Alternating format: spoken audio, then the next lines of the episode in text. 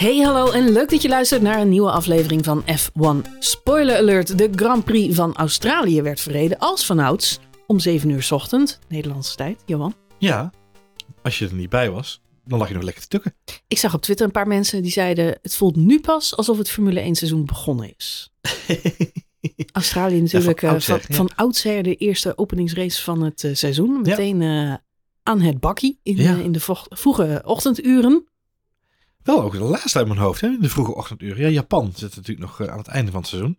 Ja, Maar in Japan is ook eh, in is principe vaak is, nog eh, iets vroeger zelf. ja. Maar, eh, ja. ze, hebben wel, ze hebben wel die tijden iets aangepast hoor. Want ik kan, me- vroeger moest je echt om zes uur. Heeft natuurlijk ook met zomer-wintertijd eh, te maken af en toe. Ja. Eh, maar ik heb ook wel eens om zes uur voor de tv gezeten. Dus Nou kan nog vroeger Marjolein. jongens. En laten we vooropstellen, na aanleiding van dit weekend zullen ze er misschien nog wel kiezen om een volgend jaar toch nog een uurtje of anderhalf Ja, eerder ik te had wel een beetje flashbacks naar Japan qua herstarts. En eh, qua niet-starts. en qua rode vlaggen. En qua gaan we wel, gaan we niet. Het was een lange zondagochtend, Johan. Ja, gelukkig moesten de croissantjes nog even in de De, oven. de herstartrace van het, van het jaar, zullen we zeggen. Ja, nee, eh, eh, genoeg eh, om het over te hebben. Ehm, er gebeurde van alles en tegelijkertijd gebeurde er niet zoveel.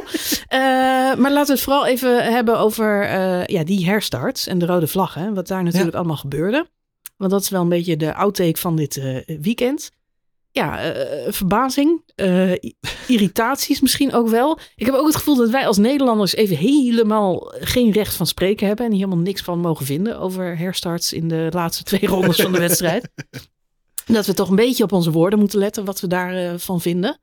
Maar eh, ja, opvallend was het wel. We, we hebben te maken met twee rode vlag situaties. Ja. Die zijn allebei een beetje dat je denkt van wat is er nou aan de hand? Waarom gaan we nou eh, met z'n allen naar binnen? Je kunt toch ook prima achter de safety car blijven rijden. De boel opruimen. En, eh, ja, en daarna weer beginnen met racen. Daar wordt de laatste jaren duidelijk niet voor gekozen. Het is niet de eerste keer dat we dit meemaken. We hebben natuurlijk Abu Dhabi 2021, het meest controversiële eh, moment al meegemaakt. Vorig jaar in Monza gebeurde het. We hebben het in Baku eh, zien gebeuren toen eh, Max die klapband eh, had. Had. Ja. Dus het komt de laatste jaren vaker voor. Maar voor de Formule 1-fan die al een jaar of twintig of langer kijkt... komt dit eer wel vreemd, merk ik. Ik me- merk dat ik er nog steeds heel verbaasd over ben. Ik denk, rode vlag, dan is er iets heel ergs gebeurd. ja. Maar, eh, maar dat is niet meer zo. Tegenwoordig leggen ze vrij snel eh, die wedstrijd eh, plat. Hoe, hoe komt dat? Nou ja, tweeledig. Ik denk aan de ene kant een stukje veiligheid creëren voor de mensen die de baan moeten opruimen. Ehm, ik denk dit weekend dat we twee voorbeelden zagen. Hè? De crash van Albon, de crash van Magnussen. Waarbij je je kunt afvragen, is een rode vlag, eh, eh, eh, is dat een, een, een wapen waar je naar moet grijpen in dit geval? Is die gerechtvaardigd? Dat is het woord dat ik zocht. Ehm, in het geval van de situatie van Albon twijfel ik daar heel erg over. Bij Magnussen ehm, blijkt achteraf dat er toch wel een hoop meer aan de hand was dan dat wij misschien in eerste instantie dachten. Ehm, ik weet niet of je het nog hebt meegekregen, maar de fan die ook geraakt is door het rondvliegende puin. Ja, van, die had een, een, een krasje op zijn arm. een, een flink, een flink, nou, het was een, behoorlijke snee nog, moet ik zeggen. Hoor, voor zo'n, voor Hij een heeft mooie souvenir mee naar huis. Helaas niet, want die is nog gejat ook, terwijl hij aan het, bij de verzorging zat. Dus hij is zelfs een stukje, Jongen, zijn stukje souvenir is hij ook nog eens kwijt. Maar meer om te zeggen dat hè, de- de- zo'n klap kan hem toch nog tegenvallen als je dat Ja, maar zijn litteken, dat blijft toch een goed verhaal voor het leven. Blijft een mooi verhaal voor het leven. Heeft er een handtekening op laten zetten. Ik wou net zeggen, ja. zie je. Maar, ehm, eh, nee, kijk, die, die rode vlag, eh, de, de, de, oorzaken van deze rode vlaggen, ja, twijfelachtig op zijn minst. Dus ik denk dat daar de veiligheidsissues misschien wat minder eh, nadrukkelijk aanwezig waren. Ik denk dat we dan toch vooral moeten kijken naar de, ja, de entertainment factor, om zo maar even te zeggen. Ehm, ik denk dan toch dat er men voor kiest om de race te neutraliseren. En te zorgen dat we een staande start doen, want dat is natuurlijk de procedure tegenwoordig. Ja, dat daar dan ook wat meer ja, entertainment bij komt kijken. Dus het enige wat ik me kan voorstellen dat ze bij Albon misschien dan nog veiligheid, maar vooral in de laatste situatie bij Magnussen denk ik dan ook wel, ja, deels toch ook wel, laten we de race maar neutraliseren en een staande start ervan maken. Ja, het, het heeft, wat jij zegt, het heeft natuurlijk entertainmentwaarde. En dat is ook uiteindelijk de reden dat, eh, dat hiervoor gekozen wordt. Er is nieuw, nieuw beleid, zullen we maar zeggen. Michael Massey is al een tijdje weg. Overigens, ironisch bezien eh, genoeg was dit de eerste wedstrijd waar hij weer een keer aanwezig was. Die is echt met, met, met PTSD weer naar huis gegaan. Ja, dat denk ik ook. dat is echt trillend. serieus. Die- Maar ik denk als ook een dat- rietje. Ik denk ook dat hij opgelucht was. Dat hij hier niet voor verantwoordelijk was. En dat hij dacht bij zichzelf, het kan iedereen overkomen.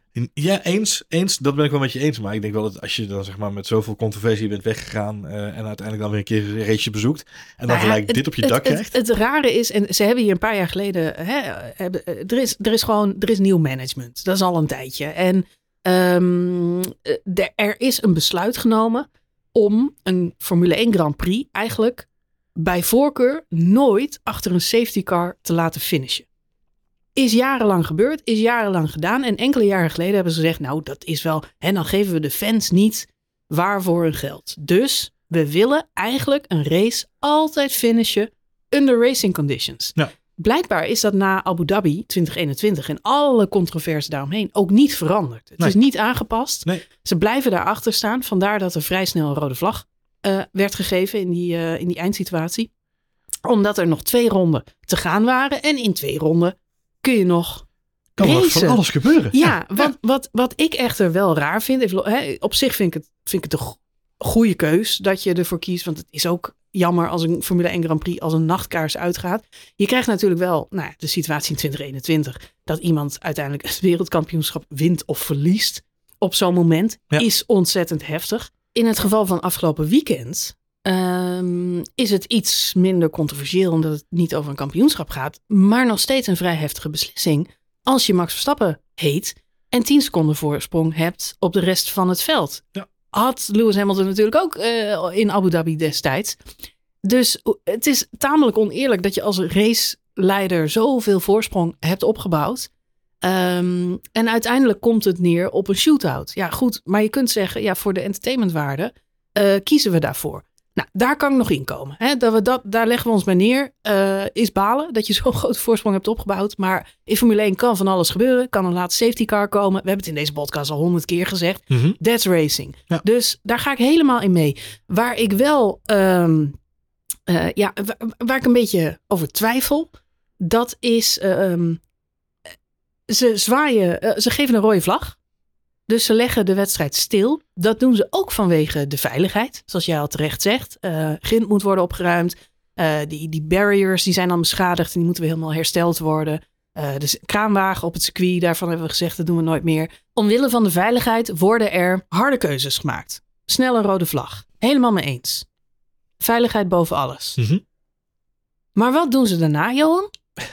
Daarna organiseren ze een standing start, een herstart, voor de laatste twee ronden van de race. Lege auto's, koude banden, zoals Max terecht zei.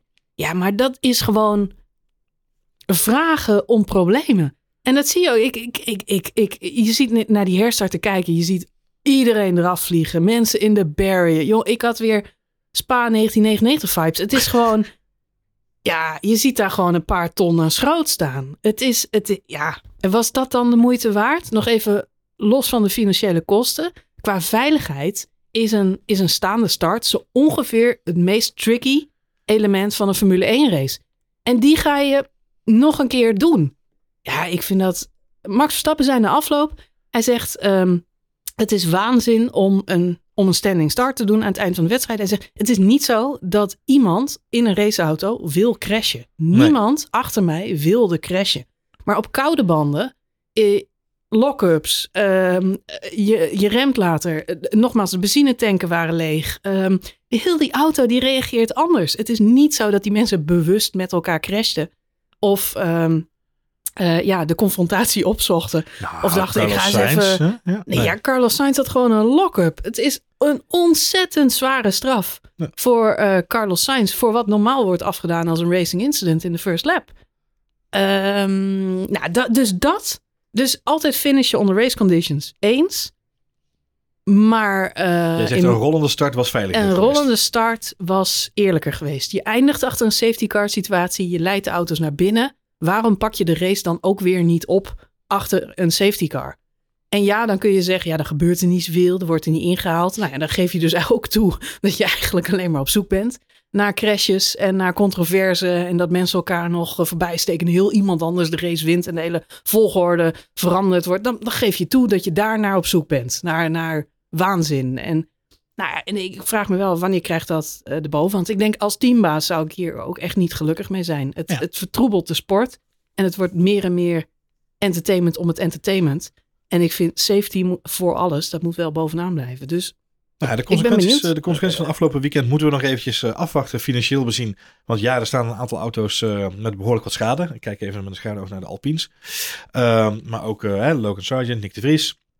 Eindig uiteindelijk in het, uh, in het grind. Uh, volgens mij Lance Stroll ook in die, uh, in die laatste fase.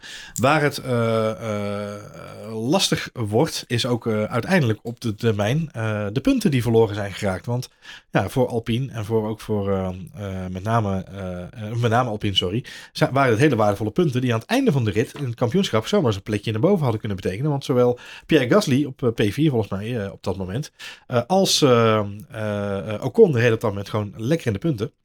Ja, die punten kan Alpine hartstikke goed gebruiken. Dus niet alleen qua schade, maar ook op de lange termijn uh, in het kampioenschap kan het natuurlijk nog wel redelijk zijn, uh, zijn consequenties hebben, deze, deze situatie.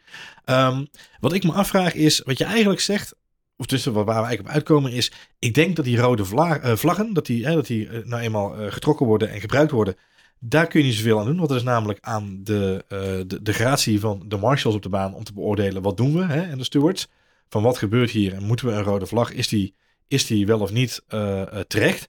Die inschatting, dat ligt echt aan de mensen die op de baan zijn. Die kunnen dat het beste inschatten. Dus ik denk vanuit teamperspectief dat je je moet neerleggen bij het feit dat een rode vlag nou eenmaal getrokken kan worden. Waar ik me wel uh, mijn vraagtekens bij zet na aanleiding van dit weekend is...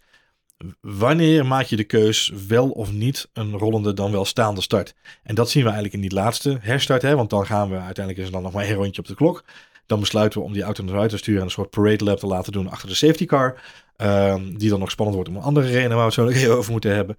Maar in principe is het zo dat er is dus wel de optie om te zeggen: we doen geen staande start, maar we doen een rollende start. Het is niet zo dat er zwart op wit in de handboeken staat.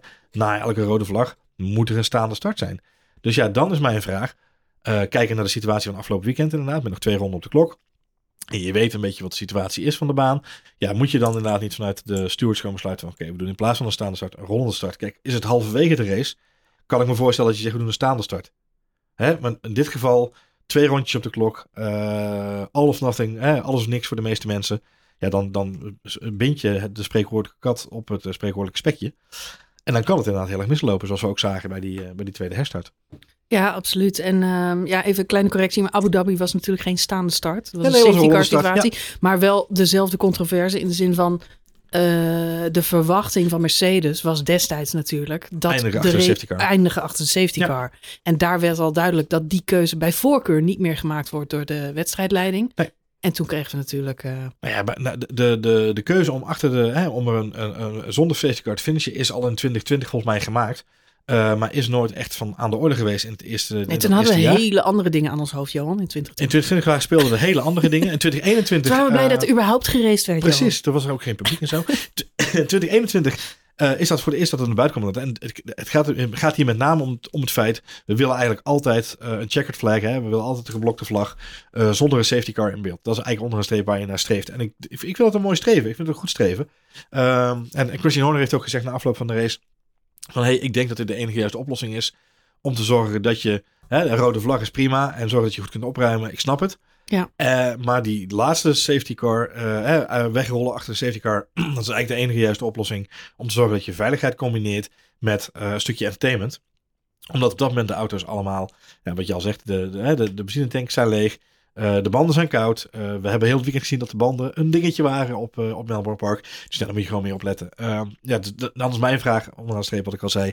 Misschien moet je gewoon er eerder voor kiezen om te kijken naar de context van de situatie. En dan te zeggen, oké, dit had geen staande start moeten zijn. Met nog twee ronden op de klok. Maar om een echt goede raceervaring te bieden, laten we het veld bij elkaar komen.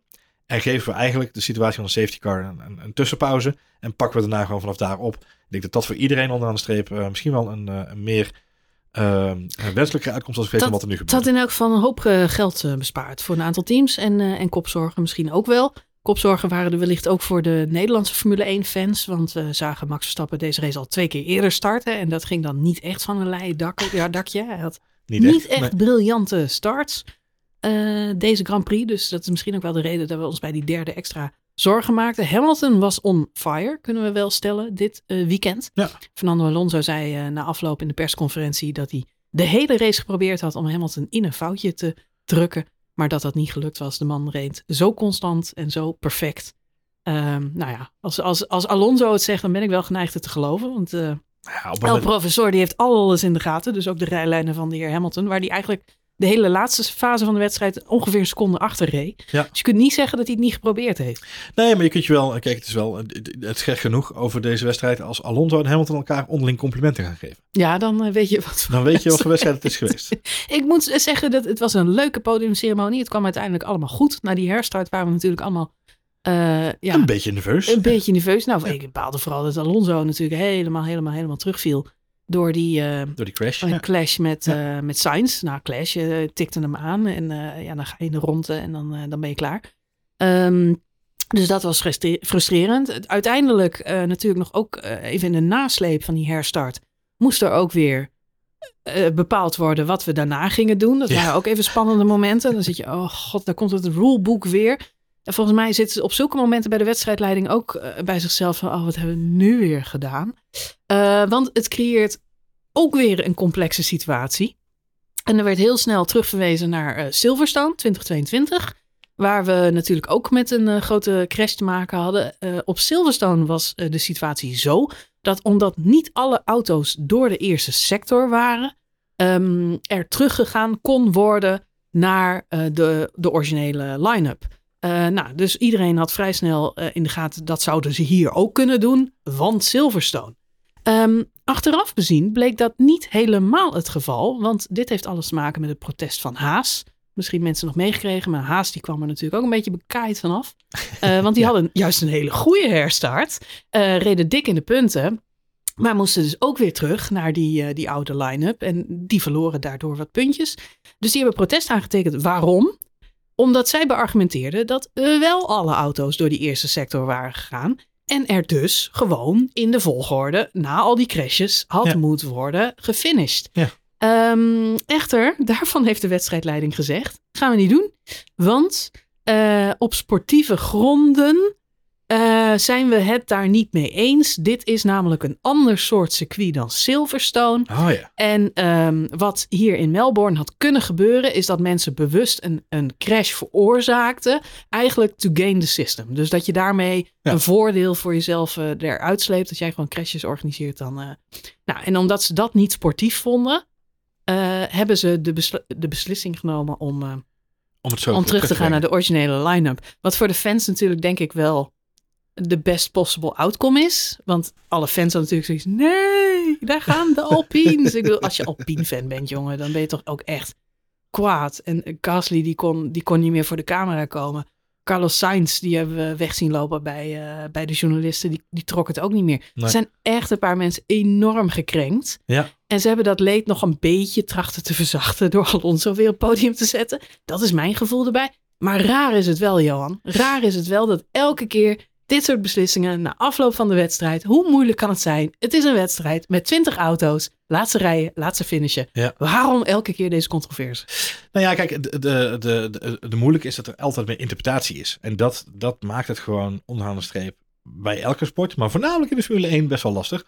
Eh, zeker omdat het in dit soort situaties voorkomt op dit soort rekenwerk, goocheltrucs en, en sportieve afwegingen die men maakt. Ehm, als er nou gewoon ergens zwart-wit zou staan, dit is de regel en daar houden we ons aan en daarmee basta, dan heb je ook geen ruimte voor discussie. Maakt het voor de fans niet leuker, want onderaan de streep, dit soort situaties zorgen altijd voor eh, gekrenkte eh, eh, gevoelens.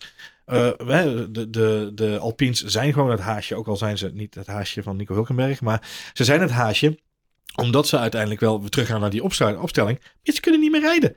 Dus ze vallen Ik sowieso zou, terug. ik zou in elk geval het bonnetje wel even indienen bij de FIA. Gewoon Ja. om... eh, Nee, ja, kijk, het is, je houdt altijd mensen die, die uit deze situatie komen en zeggen: dit slaat nergens op. Maar onderaan de streep was de meest logische voor iedereen om zich bij neer te leggen. Was inderdaad, we gaan terug naar de opstelling zoals die was voor de staande start. Eh, en vanuit daar gaan we de, de safety car de, het, het veld op laten rijden. En dan gaan we nog één rondje. Nou, prima, hartstikke leuk. Maar onderaan de streep, eh, die hele, eh, het hele drama daaromheen. Ja, het, het, zorgt voor frustratie bij kijkers. Het zorgt voor frustraties bij de teambazen, de, de constructeurs. eh, maar ook bij de coureurs. Want ja, er wordt op de achtergrond natuurlijk, terwijl jij je probeert te focussen op een wedstrijd, wordt er natuurlijk een enorme politieke discussie gevoerd. Waar je eigenlijk helemaal geen zin in hebt. En dat, ja, dat maakt het allemaal niet makkelijker op. Ik geloof dat bij, bij F1 TV en bij Sky, eh Karun Chandok, die was geloof ik tot pagina 59 gekomen in de rulebook. In de discussie. Die heeft dus 59 pagina's te doorscrollen. Eh, voordat hij ergens in de buurt kwam van iets waarvan hij dacht, ja, misschien zou dit dan wel eens de keuze kunnen gaan worden. Maar daar wordt dan weer een interpretatie opgevoerd. Dat je denkt, oeh. ik denk dat we de wedstrijdleiding gewoon een AI moeten maken. Ja, dat ChatGPT wordt aan gewoon Ja, bepaald. dat ChatGPT gewoon bepaalt. Of we gaan herstarten, of er een rode vlag is. Leuk idee. Dat, eh, dat gewoon de wedstrijdleiding gewoon vraagt. Hey, virtuele assistent, kun je mij vertellen wie deze race gewonnen heeft? Ik denk dat we daar Ja. binnen één wedstrijdweekend ook discussie over hebben. Dus laten we dat maar niet doen. Ehm, goed, ja, we hadden het al even over de, de grote verliezers van, eh, van, van die crash eh, bij, de, bij de tweede herstart, moet ik zeggen.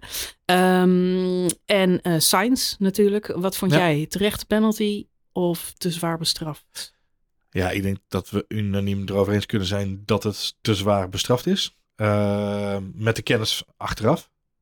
De vraag is, hoe zouden we er tegenaan hebben gekeken als de standers blijven staan en Carlos Sainz ineens op het podium had gestaan en Fernando Alonso eh, eh, buiten de punten was gevallen. Ik, ik denk dat dat wel een discussie is die we niet met elkaar voeren. Kijk, je kunt natuurlijk eh, alle media aandacht erbij trekken en zeggen hij krijgt een, een, een penalty voor een ronde die officieel op papier niet eens bestaat uiteindelijk. Ehm, wat natuurlijk heel maf is. Maar aan de andere kant, als de raceleiding had besloten om niet die interpretatie toe te voegen, of toe te passen, daar waar we het net over hadden. En ze hadden gewoon gezegd, we herstarten de race achter de safety car met Carlos Sainz nu op P3. Want ja, daar is Alonso weggevallen. Ehm, en we rijden gewoon lekker zo achter de safety car de finish over. Had je daar weer discussie over gehad? Dan had, je, dan had iedereen ook Is gezegd, ook ja, niet eerlijk. is dat terecht? Nee, nou goed, zelf, zelfs Alonso had ge- aangegeven het is eh, te zwaar bestraft. Maar Alonso is natuurlijk eh, altijd een beetje eh, aardig voor zijn kleine Spaanse broertje. Broertje, ja. Ehm, wat wel vreemd is aan de situatie is, feitelijk is het een first lap.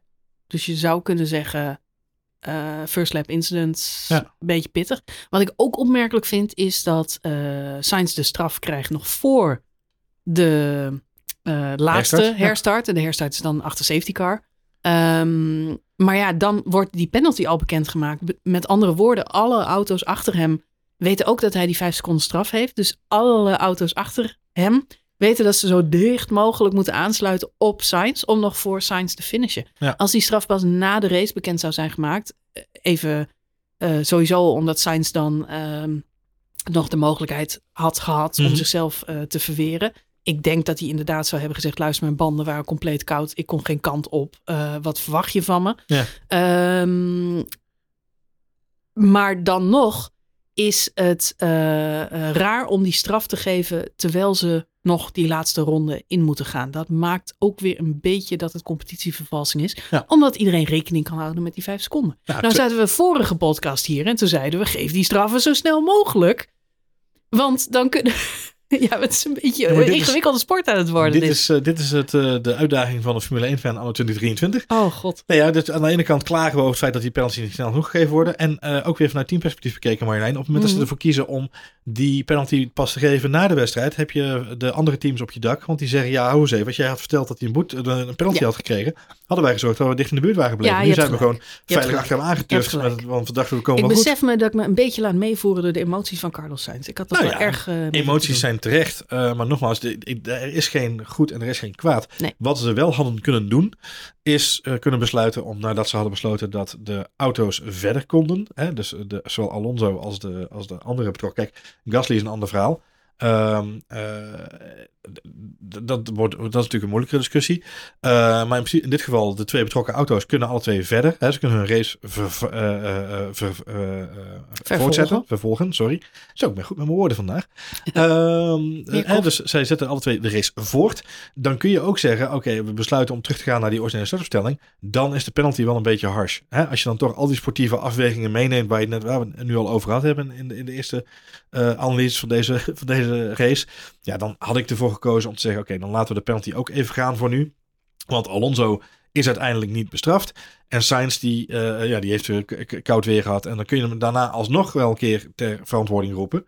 Maar dan zou je kunnen zeggen, oké, eh, koude banden, eh, lege tank, veel grip, ik, ik waai eruit, punt. Weet je, en dan hadden ze het daarmee kunnen afdoen. Nu hebben ze eigenlijk vrij snel de deur dichtgegooid. En dat is, in mijn optiek, te streng geweest. Het is een, een heftige straf.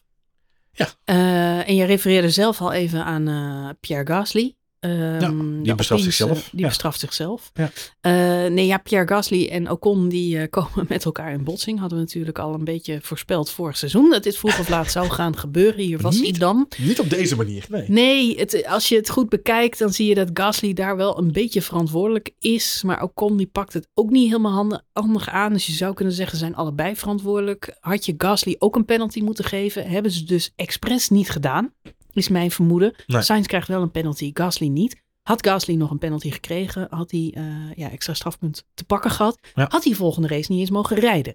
En aangezien hij al uitgeschakeld was, denk ik dat hij uiteindelijk zoiets had van laat maar op de blaren gaan zitten. Maar neemt niet weg dat hij alsnog enorm teleurgesteld was. Maar ook hier geldt dan weer, hè, dan gaan we weer terug naar wat we het net over hadden, is Mhm. nou worden er wel weer ineens sportieve en, eh, en, en emotionele beslissingen meegenomen in, Ja. de, in de afwegingen.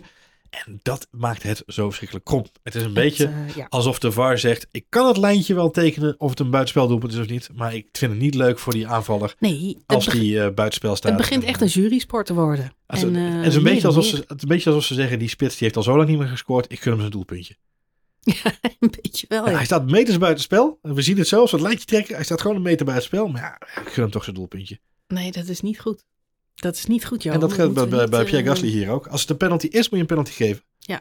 En eh, ja, nogmaals, ze zijn in het verleden.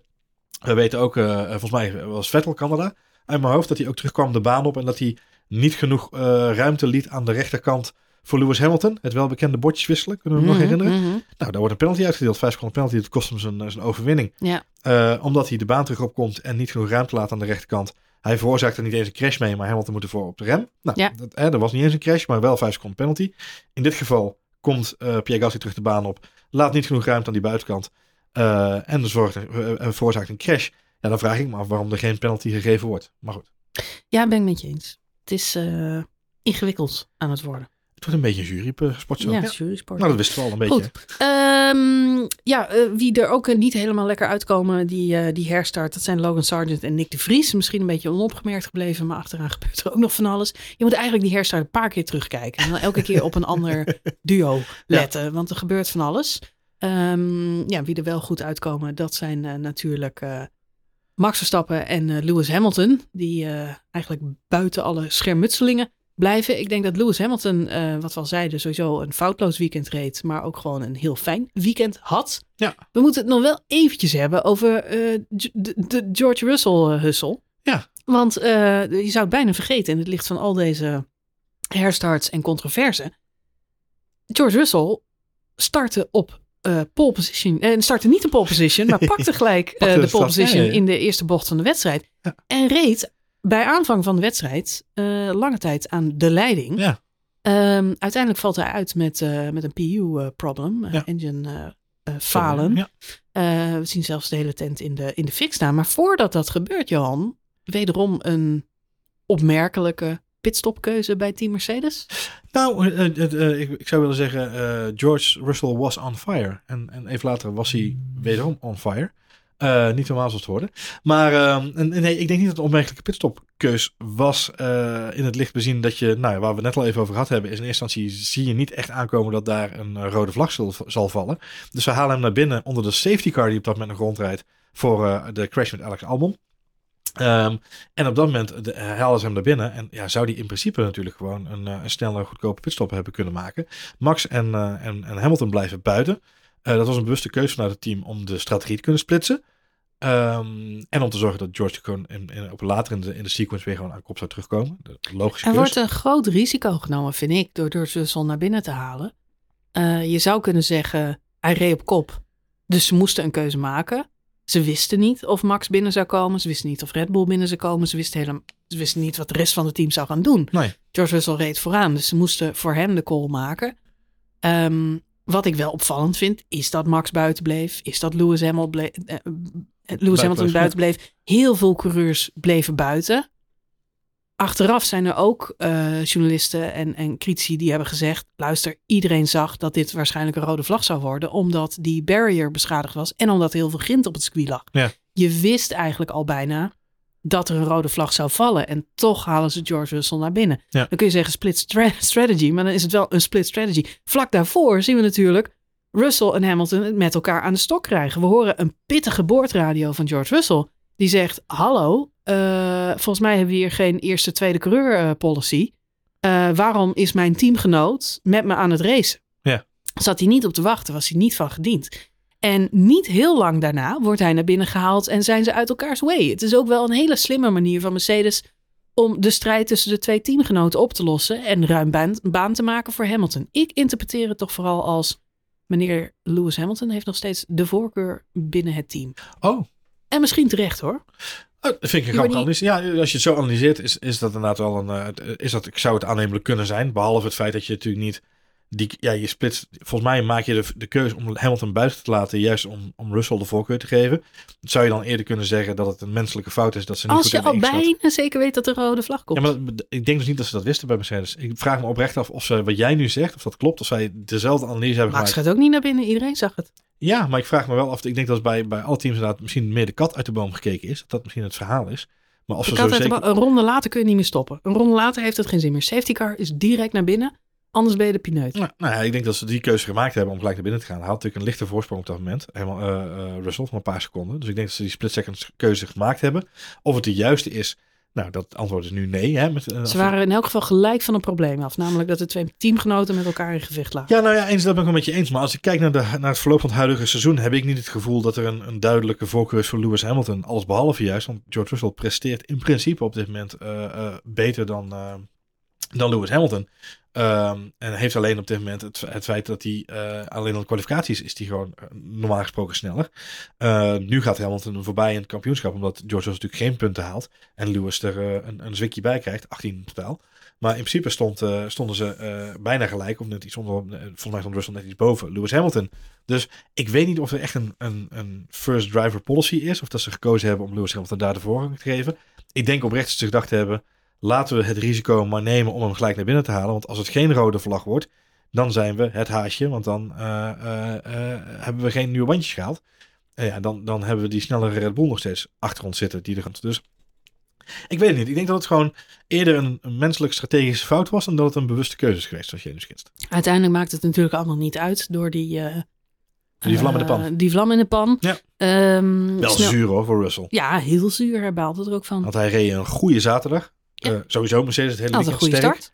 Goede start inderdaad. Hij zat er echt bovenop, letterlijk en figuurlijk. Wie niet zo'n goede start had, was, was dus Max. Die liet Ja. zich eigenlijk meteen eh, eh, ja, door de twee Mercedes inhalen. Dan heeft hij na afloop in het interview ook wel gezegd dat hij waarschijnlijk iets te voorzichtig was. Hij, hij noemde het zelf, they have everything to win and I have everything to lose. Dus dit is wel... Uitspraken die ik me kan herinneren van Lewis Hamilton. Ja. Ja, dat, ja, hij heeft wel natuurlijk een punt. En hij weet dat hij op eh, race pace uiteindelijk natuurlijk wel weer eh, langs zij komt. En uiteindelijk als hij Lewis Hamilton inhaalt, dan is dat ook met een overmacht, joh. Ik denk serieus, bij Red Bull heeft iemand zich dit weekend zorgen gemaakt over Max Verstappen. De, de snelheid van de auto en de, cons- de, de consistentie van er de coureur. zit zoveel meer in de tank. Er zit zoveel meer. Vergeet niet dat die kopgroep continu banden aan het managen is. Continu. Je kunt niet de hele tijd aanvallen en de boel. Daarom is George Russell ook zo ver- geïrriteerd. Omdat hij rijdt wel op kop, maar hij is ook zijn banden aan het managen. En dan heb je ineens je teamgenoot in je versnellingsbak Ja, zitten. ja, ja. Die probeert je in te halen, terwijl jij probeert je banden op temperatuur te houden. En dat is zo lang mogelijk, want het is een one-stopper. Je moet ontzettend lang door.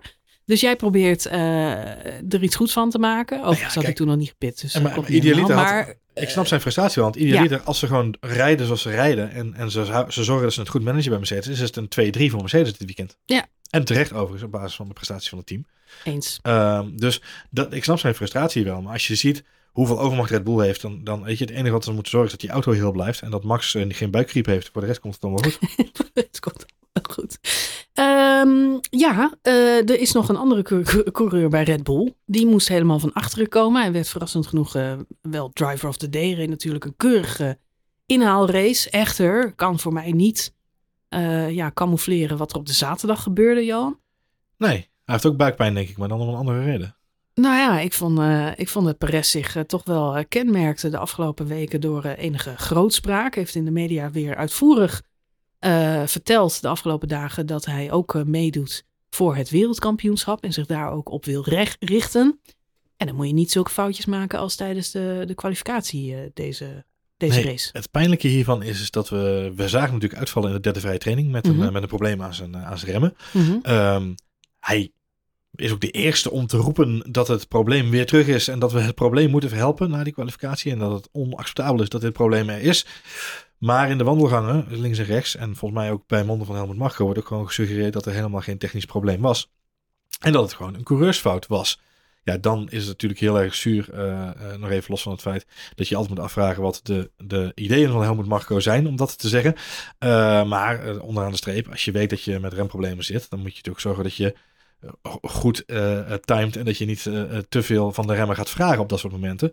En ja, dus ook al heeft hij een klein technisch mankement gehad, is het nog steeds wel heel opvallend dat hij gelijk in Q1 in de eerste ronde die hij maakt, al zo'n zo'n enorme glijder heeft en in het grind vast komt te zitten. Ja, dat ook. Dat laatste vind ik sowieso altijd een beetje knullig. Het kan natuurlijk altijd een keer gebeuren, maar er zijn ook manieren om je auto te laten rollen en niet vast te komen te nou, maar kijk, Ja, maar, nee, maar luister, even vooropgesteld. Hè? Ja. Ze, ze moesten dit weekend extra warming, uh, opwarmrondes rijden om die banden in de, in de juiste window te krijgen. Dat was mhm. dit weekend sowieso een geklooi om die bandentemperatuur op orde te krijgen. Ja. Ik denk dan, als je Sergio Perez bent en je weet dat je banden moeite hebben om op temperatuur te komen. En je weet dat je een remprobleem hebt. Dan ga je in je opwarmronde, ga je niet van kiet. Dan ga je, hè, je, je doet een rustige opwarmronde. Je stemt met je team af, oké, ik doe een opwarmronde om even alles uh, goed vast te hè, Gewoon een inrijrondje. Daarna doe ik een versnelde opwarmronde, zodat ik wat meer temperatuur in die banden krijg. En dan pas doe ik mijn snelle ronde. Nou, en als je dus zegt, ik doe twee extra, twee extra warming-up laps. Dan weet je, dan ga je oefenen in die warming-up laps. Oké, heb ik dat remprobleem nog? Ja. Het, het kan niet zo zijn dat je verrast bent door het feit dat je een remprobleem hebt in de eerste snelle ronde die je doet. Dat, dat moet je van tevoren al voor jezelf als coureur. Oké, fuck it, ik ben vanochtend uitgevallen met een remprobleem. Ik ga wel even debuggen dat ik dat probleem niet meer heb. Exact dat. En, en ja, dat zegt voor mij alles rondom die situatie met Sergio Perez, wat mij betreft. Uh, en of het dan wel of niet een mechanisch verhaal is, I don't care. Hij had het veel eerder al kunnen ontdekken. En daarmee kunnen voorkomen dat hij in Q1 uitschakelt. Het is niet in Q3, het is in Q1. Zijn eerste ronde. Nee, eens. Ik denk dat uh, we dit weekend uh, een heel mooi podium hadden. Drie wereldkampioenen op rij. Dat is er eentje waar we echt even van moeten en mogen genieten. Ja. Ik denk ook dat we dit seizoen kijken naar drie verschillende wereldkampioenen. En hoe zij dat zijn geworden. En waarom zij zo goed zijn in hun vak, om het maar even zo te zeggen. De opmerkingen van Alonso over Lewis Hamilton, die zijn natuurlijk terecht.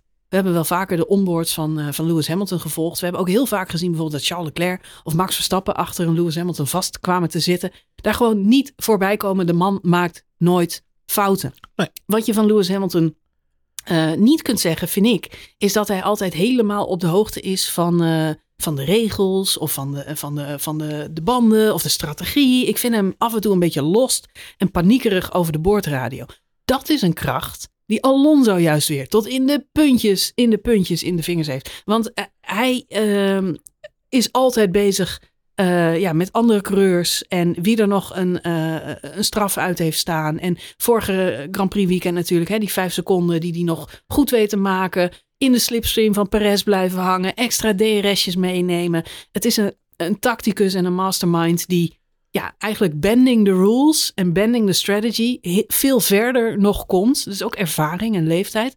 Uh, dan alleen maar de pure racekracht en hè, de, de, de talent wat hij, wat hij heeft. Hij echter vind ik af en toe weer wat minder consistent. Uh, en dat vind ik dan weer de grote kracht van Max Verstappen. Want dat is een machine, Johan. Ja. Dat is een machine. Die rijdt ronde na ronde. Je kunt hem vragen, rij één tiende sneller, rij één tiende langzamer. En dat doet hij. Ik weet niet hoe, maar hij weet precies waar die tiendes liggen waar hij ze kwijtraakt, wat hij moet doen. Het is alsof hij een, een, een, een snelheidsmeter in zijn voorhoofd heeft zitten, die gewoon meetelt in elke uh, minisector die hij rijdt. En dat vind ik zo ontzettend knap. Combineer dat nu met, met zijn ervaring en het feit dat hij al een tijd in de sport zit. En dus niet meer zo trigger-happy is bij zo'n start. En denk, jongen, die pak ik straks wel weer, die Mercedes. Ja, dat is echt easy peasy. Um, ik ga zeker niet, uh, want hij heeft gelijk. Weet je wel, uh, Hamilton heeft iets te bewijzen. Die heeft al een jaar lang geen Grand Prix meer gewonnen. Die wil echt heel graag weer een keer. En Russell, die wil niks liever dan boven komen drijven, boven die Hamilton. En we hebben vorig seizoen gezien, Russell maakt stomme, stomme fouten bij de start. Uh, dus die kan je zomaar meenemen en van de baan af, afrouzen. Wil je niet? Dus heel verstandig wat Max uh, daar doet. Je kan maar, je show maar meenemen. Zo zie je in elk geval van de, van de drie wereldkampioenen wel wat het verschil maakt. En het zijn wel ja, talenten die ik op dit moment, ik zie ze nog niet terug bij Sergio Perez. Zeker niet in termen van consistency. Nee. Ik vind zijn optredens in de media nu wel echt een beetje irritant worden. Ook na afloop van de race is het Tenen comment zou ik wel ja, zeggen. ja, is het ook weer van, deze fouten mogen bij het team niet gemaakt worden. Nou, Nee. dat zijn dan Max Verstappen uitspraken, waarvan ik niet vind dat hij er recht op heeft om die, eh, om die nu te uiten. Want we zien hem eigenlijk gewoon een foutje maken in, eh, in, in de kwalificatie. Ja, eh, leg mij dan maar eens uit hoe dat eh, door de auto komt. Je zult dat toch ook zelf moeten herstellen. Uiteindelijk rijdt hij een goede inhaalrace, doet hij keurig. Heeft hij wel wat tijd voor nodig? Je kunt zeggen, Melbourne is ook gewoon een lastige baan om in te halen. Het is niet Ja. easy peasy. Nee. Ik had zijn opmars misschien iets sneller verwacht. Aan de andere kant moet ik wel zeggen, bij Red Bull waren ze tevreden geweest met een plek 9, plek 8 finish, als ik het goed heb begrepen. En uiteindelijk komt hij naar plek 5. Ja, Dus eh, waarschijnlijk verdiend. Driver of the day, mooie inhaalrace. zeker. Ja. Ook en een op paar dit hele circuit, mooie moves gemaakt. Hè, dat ja, natuurlijk. En op dit Ja. circuit misschien wel het hoogst haalbare. Ik vind het, ja, jij zegt mooie moves. Ik vind het, ik zit wel altijd een beetje op het puntje van mijn bank als zij iemand begint in te halen. Omdat ik eh, altijd denk, oh, oh, het gaat net goed. Maar eh, nee, ja, I'll grant him that. Dat, ehm, eh, dat kan hij echt wel. Echter, om wereldkampioen te worden zul je ook een stuk consistenter moeten zijn. Ja. Mijn vermoeden is dat ze bij Red Bull eh, op dit moment zoiets hebben. We kijken het allemaal even aan. En het komt vanzelf wel bovendrijven wat hier gaat gebeuren. Ik denk niet dat Max of Horner of Marco. Ik denk niet dat iemand zich zorgen maakt over een strijd tussen deze twee coureurs. Ik heb een beetje een Hamilton-Bottas-achtige vibe. Dat ik denk, ja, Bottas heeft. Het is gewoon begin van het seizoen. Hij gelooft er nog in. En dat Ja. is ook goed. Je moet ook in jezelf geloven natuurlijk dat je dat kunt. Nou, wat ik het moeilijker vind bij Perez is wel eh, het verschil in karakter wat er in Sergio Perez is, eh, is opgetreden sinds Monaco Nee, vorig het is jaar. geen relaxte koffie drinkende, eh, eh, spa bezoekende Finn. Nee, dat, is, dat is sowieso een tegenovergestelde karakter. Maar ook even zijn persoonlijke karakter. In, in, en eigenlijk na Monaco vorig jaar. als, dat is even als breekpunt. Maar even noemen we dan. Hè, om, maar, om maar even een, een, een beginpunt te noemen. Wat mij opvalt is... Sergio Perez is de man die bij Aston Martin, daarvoor Force India... Eigenlijk, voor Racing Point, eigenlijk altijd een goede band had met het team en zijn mechanics en de mensen om hem heen. En ik zeg niet dat hij dat nu niet heeft, want da- daar gaat het me niet om. Maar het feit dat hij zich zo openlijk kritisch uitlaat over eh, de stabiliteit van de auto en we moeten dit bovenkomen en we moeten dit oplossen, dat geeft mij het gevoel alsof hij daar toch een minder familiegevoel in zit dan in zijn tijd bij Racing Point slash Force India. Ik heb het echt het idee dat hij zoiets heeft van ik, ben, ik moet nu voor mezelf opkomen. Nou, hij heeft nog een, hierna nog een jaar contract, volgens mij 2024 ook nog. Maar hij heeft zoiets ik moet het nu doen. En iedereen moet me meebewegen. Want anders dan, eh, eh, dan heb ik een probleem.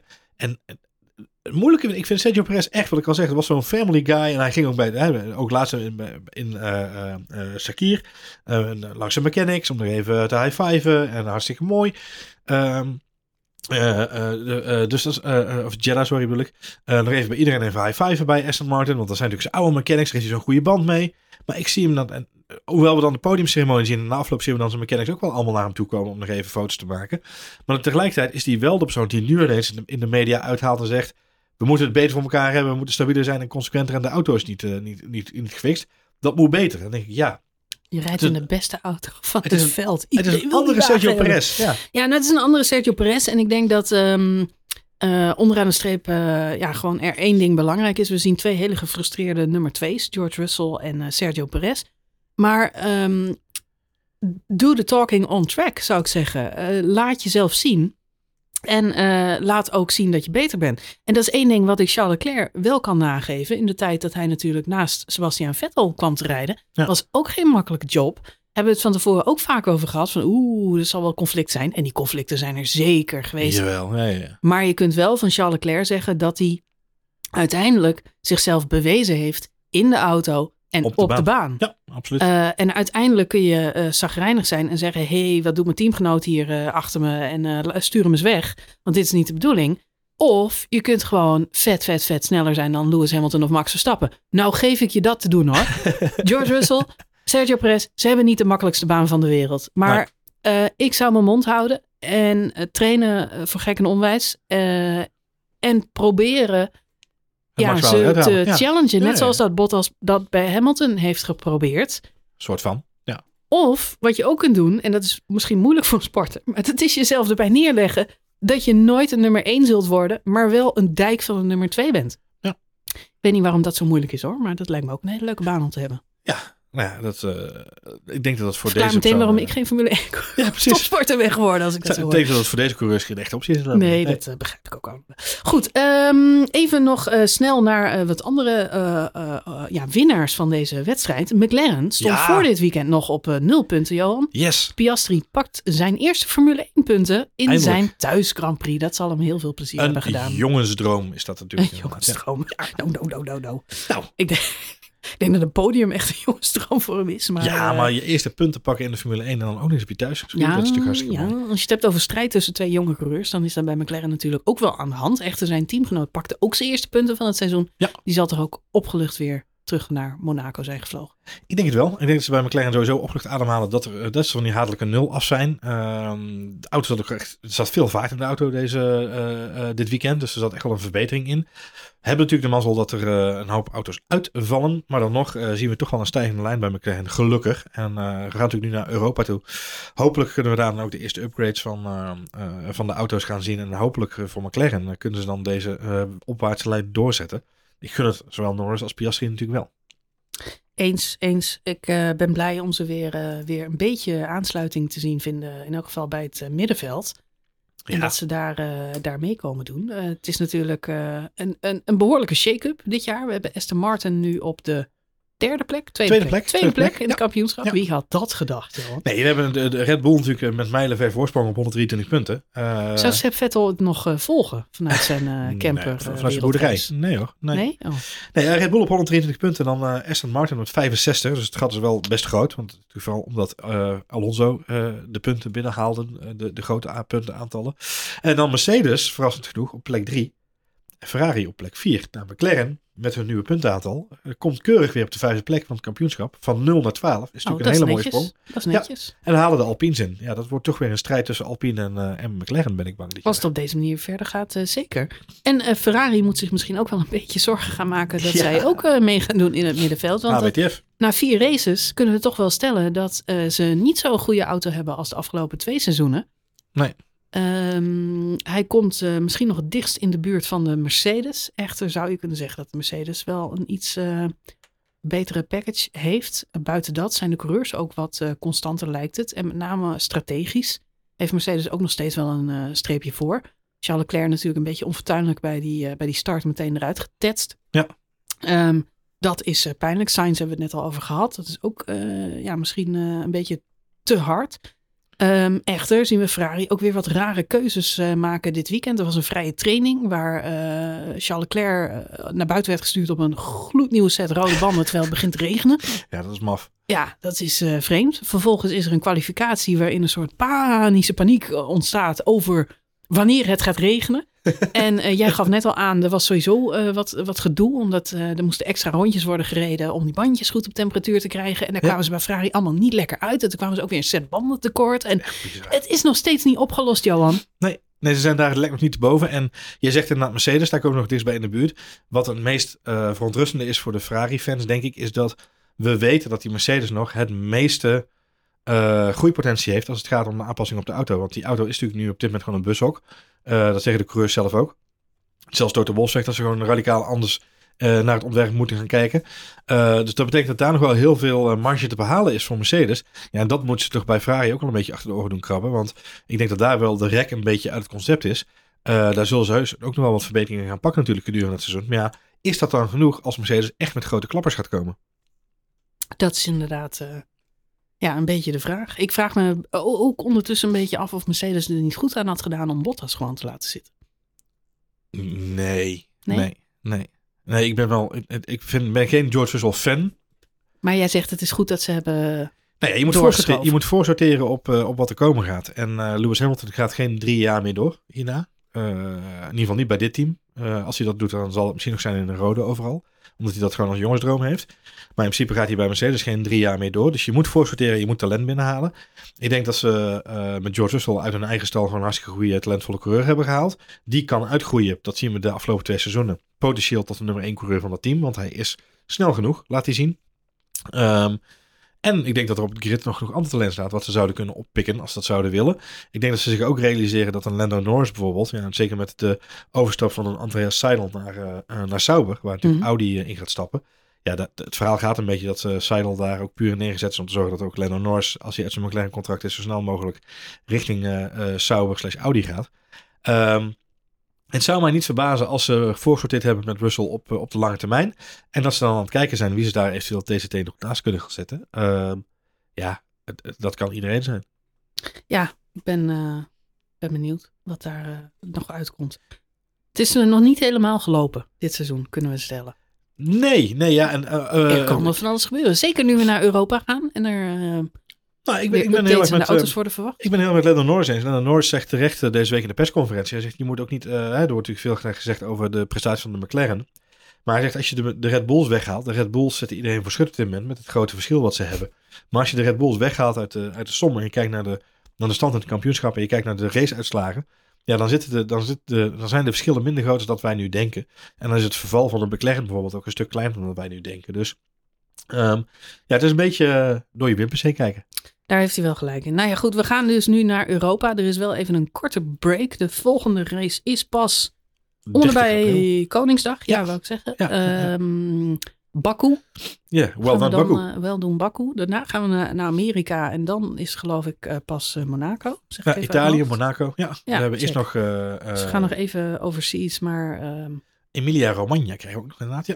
Ja. En dan krijgen we Monaco. Het, uh, en dan Monaco en dan Spanje alweer. Dus, ja, nu is Baku. Dus, uh, maar dan is het alweer warm buiten, Johan. Dan is het alweer heerlijk. Ja, heerlijk. Heerlijk. heerlijk. Ja. We hebben nu even een korte break, dus uh, inderdaad, voor Azerbeidzjan. Ik ben heel benieuwd hoe de teams er dan weer bij staan. Het lijkt er in elk geval wel op dat Mercedes zich uh, gaat mengen in de strijd om de podia. En ik hoop stiekem, wie had dat gedacht, toch ook wel een beetje op een, uh, ja, een revanche van uh, Ferrari. Nou ja. Ik zou het jammer vinden als ze de strijd helemaal uh, mislopen. Nou ja, ik denk Alhoewel dat... ik heel gelukkig ben met alle podia van Fernando Alonso. Voor mij mag Fernando Alonso gewoon tweede worden in het kampioenschap. Sterker nog, voor mij mag hij wereldkampioen worden.